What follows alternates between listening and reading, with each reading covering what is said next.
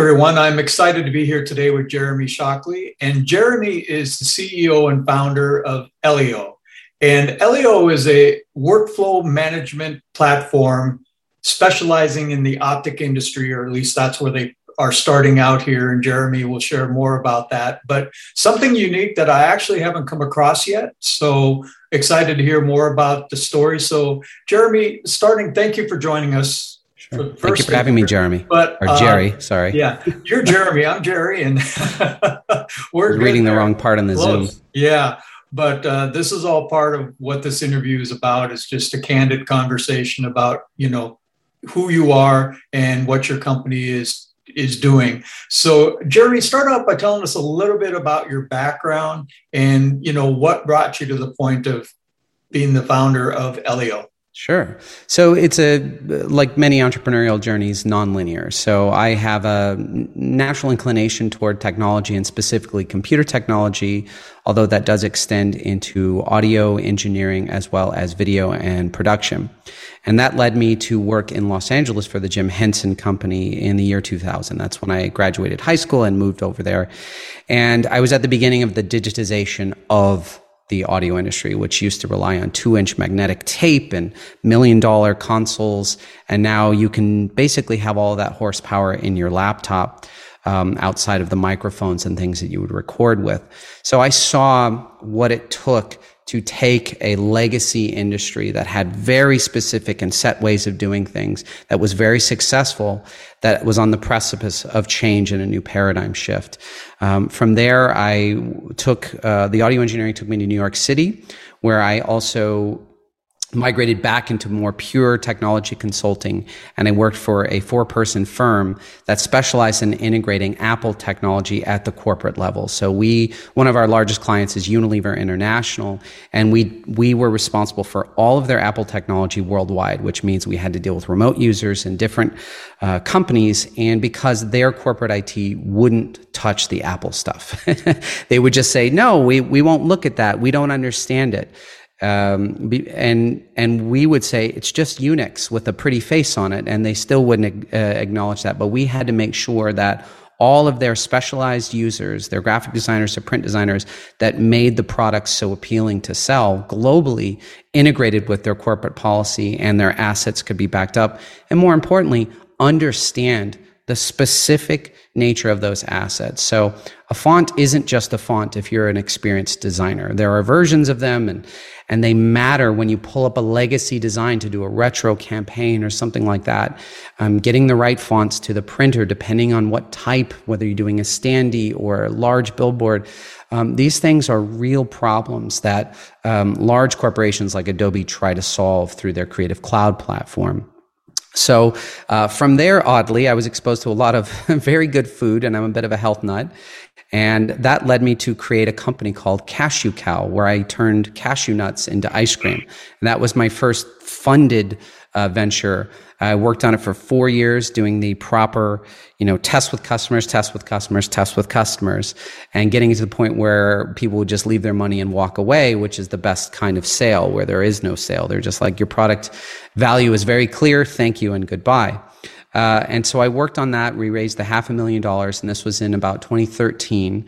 Um, and that led me to working at a lot of farmers markets for those customer tests, where I ended up making an acquaintance who connected me with my current co-founder, Isaac Trumper, who is a PhD optical scientist, still in his 20s, who can also write low-level code like Rust, Python, and um, and JavaScript. So my co-founders are Isaac Trumper and Logan Graves, another PhD, a young one, and they were in an industry which is makes the modern world possible. This call is impossible without optical engineers. They make this, they design the screens, the cameras, the fiber optics that connect the internet, the camera lenses, um, and so many other technologies like uh, autonomous driving, cannot exist without optical engineers. The microprocessors in our computers are done via a process called extreme ultraviolet lithography. That's an optical process. That industry is very much like the audio industry in the 2000s. It relies on decades old software, which is woefully underpowered and terrible, terrible, terrible outdated workflow processes. I'll give you an example of of what we've all experienced as people. Um, I can't recall how many times I've accidentally sent the wrong version of a file to someone, um, whether it's through email or through a Slack message. Uh, and it's gotten a little better with things like Dropbox and uh, Google Drive with version control. And software engineers laugh at us all because they start with Git. They start with version control and process management. Well, a billion dollar telescope called the Magellan Telescope is currently under construction. It consists of eight mirrors. Each mirror takes 20 tons of glass to make, 12 weeks to form, 12 weeks to cool off, just so you can ship it and measure it and see if you got it right. Turns out one of those mirrors, the most important one, the center one, was made incorrectly and they sourced the problem back to somebody picking the wrong version of the design file from an email thread. So we're talking about the most precise industry relying on spreadsheets and uh, emails just to get their workflow for billion dollar telescopes. So that's where LEO saw a problem. And my background as a tech support uh, type person saw this, whereas my co-founders see the optical science problems, the underpowered, the lack of AI in platforms and simulations that take days to run if your laptop doesn't crash. It is an artisanal and boutique industry that makes the modern world possible. So there is an enormous digitization and modernization opportunity there. And that's how we come to the present day. Super. Wow. Uh, you know, interesting background in, in, what you're doing. And again, you know, the the specialized platform, you know, addressing the optics industry seems unique to me. And I, I've seen a lot of startups and a lot of decks, and uh, you know, uh, it's exciting to always see new things that you haven't seen before. So uh, kudos to you and your team for coming up with this. So if you were, I'm going to ask you to do just a quick, like if somebody were to ask you to give them an elevator pitch, kind sure. of cover the overview of you know the problem the solution which you already shared some about sure. but the problem solution you know what the market's like go to market strategy that type of thing and a you know a short elevator pitch uh, and then we'll dig deeper and dive into that a little more. Sure. Yeah. Um, so, in the optical engineering industry, as I mentioned before, it's a hard industry to pin down because it's horizontally integrated. So, the optical engineers make possible our microprocessors, our camera lenses, cameras for self driving car, LiDAR, solar panels. A lot of people don't understand that that's an optical technology, um, as well as defense applications.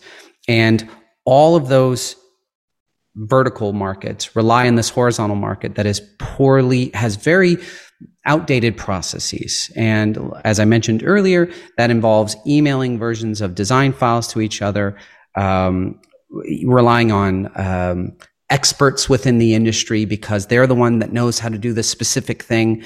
Uh, manufacturing is is not integrated with design. Design is sort of in its own bucket and it's all siloed and all of these things. So we've created a platform that if you could think of an analogy, think of it like Dropbox, but one that understands optical science and physics.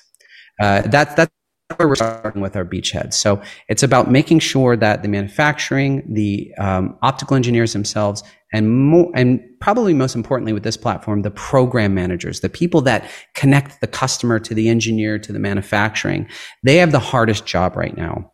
So I don't know if you enjoy making PowerPoint slides, but imagine if you were a PhD optical scientist and you had to spend five to 10 hours a week building PowerPoint slides just to update your program manager so they can then synthesize an update for the customer. Our platform makes that a drag and drop. You can drag and drop your design file. Your program manager gets a notification and our system is so smart. It can actually parse that optical design file, which you can't do on Dropbox or Google Drive. So not only do you get version control and source control, you get an easy to understand um, update that automatically reconciles the design against the customer requirements. Everybody's on the same page at the same time. And it's literally a drag and drop to do that, which is there's a lot of magic going in secret sauce behind the scenes to make that possible. Um, but that's what we're doing. We're bringing the industry together in a single platform. Okay, fantastic. So you you mentioned a secret sauce. Is there an IP or anything that is pending on that, or? Yes. So, uh, to our knowledge, we have built the first cloud-based optical physics science engine on the planet. Now, there may be some in stealth projects and things like that, but That's what Isaac Trumper, our CTO, has created along with the help of our COO, who can also do um, software coding and understand the science behind it. Um, right now, optical science engines exist only on local workstations and at best can handle a couple cores. Um, so you're talking about running simulations with billions and trillions of different points of light that will take weeks and may fail and overheat your laptop. When our platform is ready to scale, we'll be able to do that with unlimited resources because it's in the cloud. Um, now there isn't there isn't um, you know no no solution is perfect in that sense. In the cloud, um, we've had to like when the audio industry was digitizing. The same with the optics industry. ITAR uh, security compliance is a big concern. So we were able to address that through using the AWS uh, cloud.gov, which is an ITAR controlled environment. And like many entrepreneurs, you start to find traction when you get the right value proposition, the right set of conditions. And the second we did that, we stopped hearing objections about the cloud. Because um, the industry, again, is not in the cloud. So they're like, well, we'll never use that, even though they email each other design files. sure, sure. So, uh, what, what's the go to market strategy then? How are you getting uh, this in front of your potential clients and clients, yes. customers? Well, wonderfully, uh, because our my two co-founders are deeply connected within the optics industry, our go-to-market strategy has been direct relationships with large companies. We can speak with engineers at Raytheon, Apple, Microsoft, Facebook, um, but we're starting locally. We're based in Tucson, Arizona, and Tucson is a hub of optical science. There's a the Wyant uh, College of Optics at the University of Arizona is probably the the world class in optical education. The professors do commercial work there, so that was our first pilot pilot customer. They're currently using our platform now in various lab groups, and we're in negotiations to actually license the platform for the entire college, 500 seats, which is wonderful. The amount of concentration of engineers in a single building is unusual um, outside of academia. Uh, secondly, we have a smaller design firm that does work for the military. Ruta Cardinal, they've just agreed to come onto our pilot platform. And then we reached out to a leader in the industry, Edmund Optics. Um, they are unique in that they have a manufacturing and uh, design uh, paradigm within their company. So they will do custom design, but then you can also buy their off the shelves and they manufacture it for it. So we get a wealth of data and we are currently under NDA with them working on their data for our pilot program. So the, the short story is we're working with direct connections first and we want to make sure we don't overwhelm our capacity to support these pilot users and integrate their feedback so the, the platform is truly matured through um, a proper forging process uh, and isn't just our intuition, uh, solely our intuition. Um, and what is what is your revenue model? Is this uh, is it a licensing? Is it a you know SaaS based? it's mean, a how- it's a SaaS platform, so we'll do annual seats. Uh, and right now we're doing at a pilot discount uh, program, but we expect about eighteen hundred dollars a seat annually per user. Um, and in our estimations of the current workforce, we estimate there's a minimum about 55,000 program managers, customer portals, and engineers who would just use that platform um, at that point. So that's our beachhead market estimation. Um, and we're, we're talking just in the United States. Um, there is a big optics community in Germany, Japan, um, South Korea. China is different. There's a lot more manufacturing there than there is design. So that, that's a market we would enter much further in the evolution of our company. Okay, this is extremely interesting to me. So, uh, when you say that it's discounted pilot, does that mean that you are generating some revenue? we have a, a, a, minimal amount of revenue right now, but we, uh, through one of our uh, pre-seed investors, we uh, were connected to a very experienced corporate salesperson who sold for IBM Watson and now sells for uh, Philips, I believe.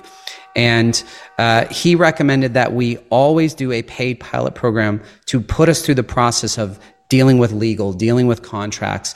It doesn't matter what the discount or the revenue, it's about the process. So we started from day one with his advice. So that's and that's solid, great advice. So uh, so where are you at then as far as looking at uh, officially what what's your projection and milestones for launching, for going for full scale revenue, and uh, talk a little bit about that.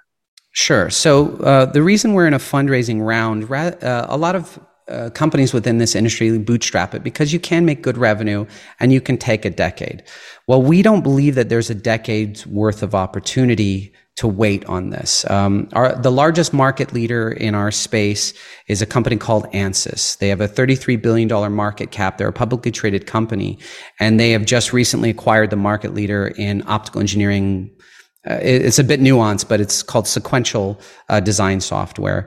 And that is a company called Zemax, which they just acquired. Um, and they're on a big tear to acquire a bunch of companies. They are potentially a company that would be interested in acquiring us or a competitor. It's, you know, it's the sure. classic Microsoft paradigm in the old days where it's like either we own you or we'll destroy you. But uh, no, I, I, think the optics industry really does promote innovation. So there is a, a rising tide lifts all ships sentiment. So, um, but where we are is my two co-founders are playing the role of full stack developer, DevOps, sales, marketing, and they're PhD optical scientists who should be focusing on that. So we're really raising to bring what we learn from our pilot program and commercialize that in a stable, secure platform that we can then sell.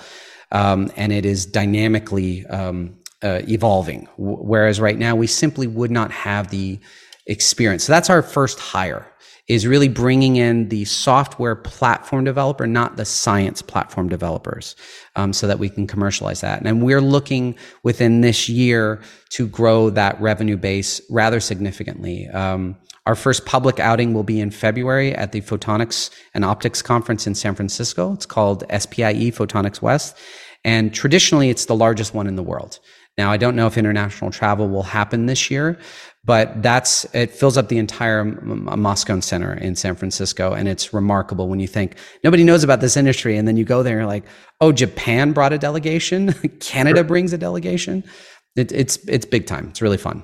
So we would be there, and our our goal is to finish the pilot program within three to six months um, post funding, so that we have integrated and have a mature platform that people can just go to our website and sign up to and start generating revenue.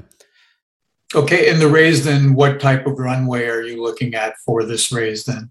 Yeah, so this raise. and how much us, is the raise? I'm sorry. The raise, we're looking at a million dollar raise, and w- there's potential some room for some oversubscription in there, but we're looking at a million dollar raise, and the vast majority of those funds will be HR burn for our software development team. So we don't have inventory. Uh, we're not doing any sort of hard tech um, like that. So that burn will give us a 12 month burn, um, give or take three or six months based on revenue projections, but we don't expect to be revenue positive within that year. There's going to be a lot of development work and outreach, and the sales cycles can be tricky with this industry depending on if we're dealing with a customer that has government contracts. So it's a weird trickle down effect where the government cycle may affect a private company that we're then licensing to. But so far we've seen once we demo the platform, we usually are on at least to the pilot program within a couple weeks. Okay, fantastic. So, uh, what what would you expect then? What's your projection for being, you know, getting into the being, you know, even projecting out?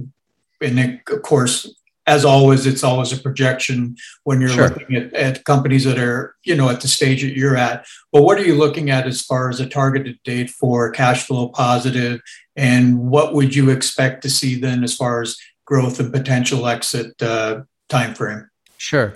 Um, within the first two years, we would expect the platform, which we will call it, we call it Spark.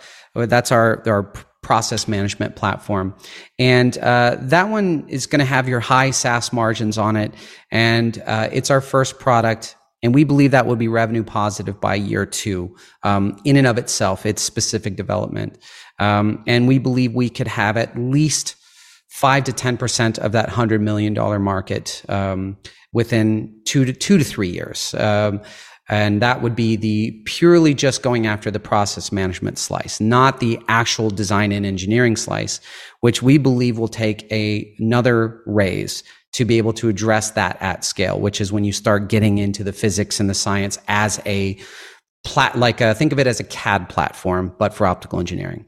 So um, that that would be looking more like into a Series A or correct, or like correct. Yes, this raise we are specifically focusing on commercialization of our process management platform Spark and making it self-sustaining. But it is really, I don't think Trojan horse is the correct analogy here. But what ha- there is no aggregate data within our industry. It's very frustrating. And without aggregate data, you cannot train neural networks in AI. Our platform becomes the key for making that possible. And any design suite in the future that does not leverage neural networks for designing optics will be an antique. And so that's really where our A round will start to focus is we'll have this platform with this incredible amount of decades worth of data aggregated that we can understand and then train our neural networks. So that'll give us a competitive advantage that simply can't be replicated unless you have the data. Okay, fantastic. You know, you can see your your kind of passion and your love and knowledge for you know what you're doing and uh, you know that that that's very clear and evident so let me ask you uh, what are you know you've already done a pre-seed round yes. from what you mentioned what are mm-hmm. some of the pain points or you know roadblocks that you've ran into when it comes to funding yeah, um, well, our pre-seed round was lovely because we we knew enough accredited investors that were in our close circle to be able to test the idea, test the waters. We did a convertible note, um, so we made sure that it was uh, the right balance for us and the right type of um, instrument to use at that time. And the first obstacle is no one knows what we're talking about. And traditional pitches, especially if you're coached to pitches, avoid education and explanation. And then and they're like well do a market analysis okay no one has done that in our industry even the the information bodies like spie osa and the national photonics caucus which exists uh, now is a big imp, uh, initiative in congress um, they cannot give you good data on what the revenue is for the engineering software for the market. It's very top down. There's $2 trillion worth of photonics enabled products made every year. Okay, great. now, how do we talk about the people who build tooling and manufacturing? It's not well understood. So that's a challenge for us as a business that we've had to aggregate and even commission a few of our own internal studies on. Um, so that's a big one there. So we we try to we try to say in our pitch, you know, this isn't possible. Look around you. Everything in your life, not just your eyeglasses, but every light in the room was designed by an optical engineer in software. All your LEDs. Um, your car doesn't drive without an optical engineer because of your backup camera and the chips that are inside of it. So that has helped when we connect it to a practical thing. Um, and then another side, because that aggregate data is murky, is we've talked to VCs that were a great fit. They thought we were an epic team and they didn't see venture scale. So they're looking at it. They're like, well, maybe we're not right for you because we're really looking for this multiple of exit. And if we start out with a modest $500 million market opportunity, you know, that, that sometimes appeals to angels and, you know, family firms. But a VC would say, well, there's not enough gain to offset my risk because 90% of these things that I'm investing are going to fail and I'm going to look like a genius for the 10% that average out that's successful. Um, but the real key is that the the market opportunity. So I, I harken back to my last name. My last name is Shockley, and any engineering fan understands that name as being one of the co-inventors of the transistor. And Shockley Semiconductors is the official home of Silicon Valley. That's that's there's a sign where the building used to be there. And the fundamental use of light as our technology of the future is the opportunity. It will supplant semiconductors and electronics because we are reaching the physical end of semiconductors and electronics. There's no more nanometers to go. so, um, light based microprocessors, for example, Uh, at scale, when produced for the same computational power, they use 60% less energy and they're 10 times faster in transmission of data. So imagine that at a, a, a cloud data center from a carbon impact, from a processing impact, from a battery life impact on your smartphone. So that's really what you're investing in if you want to stick around for the long term. The short term, we could have a nice acquisition exit in three to five years from a company like Ansys, PTC out of Boston. We're in talks with them. They have the cloud CAD platform. They would love the optical side so they could have the full stack glued together. Um, and an acquisition there, which would be a nice 10x, 20x, 30x return.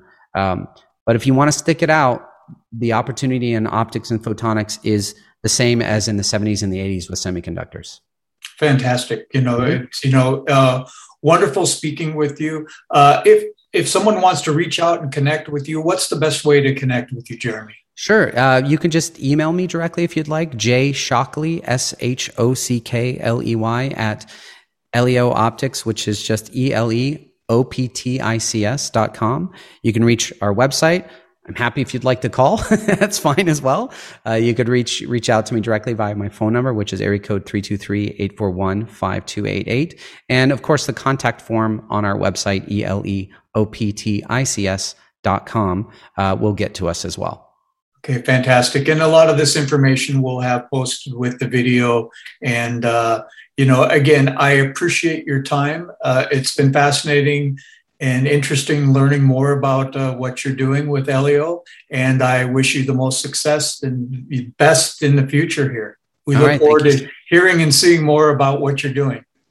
Yes, thank you, Jerry. I appreciate it. Thanks for your time.